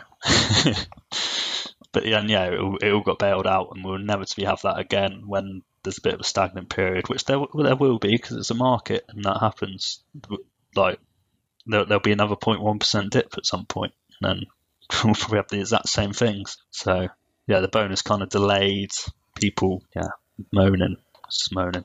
It's just, I think it's just kind of like, I don't know. I think it's just overthinking things and maybe people spending too much time on the index, oh, maybe. Exactly. Like if you logged in like once a month and that you logged in the middle of that, air quotes again, crash, the 0.1% crash that I'll be talking about for you, the Great Depression and Football Index. you wouldn't have even noticed, would you? You'd have been like, "Oh wow, I'm up like ten percent or whatever in a month." like, yeah, yeah, it's um, yeah. I personally wouldn't notice there was even a diff. It wasn't for the footy at the top and Twitter crying everywhere. Um, like, just it was what it was it was what it was. Yeah. That's a, uh... well, well, uh, well, it it wasn't what it was according to people on Twitter. it wasn't. It wasn't yeah, yeah, exactly. It was a, a, a minor stagnant period. That's what it was. Yeah, I think that's a, a, good point to end on. But unless there's anything else that you want to talk about or you want to cover that we haven't talked about? No, I don't think so. I think I've waffled on for a while, haven't I? No. You're going to have to edit this as well. So Oh dear. Yeah, exactly. I'm making extra work for you. Always fun. Always fun. Where can people find out more about you if they want to see you slagging off their players, etc.? Yeah, if you want to know who's going to crash 10% next, PBMan9 on Twitter. Yeah, that's it basically. Like that's all. The, yeah, it's not really much benefit to me if you follow me, to be honest, unless you have good points. So if you have good points, you can find me there. Well, that's where you can find him. You yeah. can find me at FI Guide now, F I G U I D E, and no underscores, amazingly. If you guys are uh, commuting, I hope this makes your journey to work that little bit quicker. If you're not commuting, doing whatever you're doing, tending to a garden, not probably not in this weather actually. You probably won't be, but uh, yeah, doing whatever you're doing. Have a great day. And sorry if we didn't get to answer all your questions. There was very, very many of them. Uh, even had to sneak in a couple from myself because uh, I wanted to pick PB Man's brain. But yeah, thanks very much for listening, everyone, and have a great day.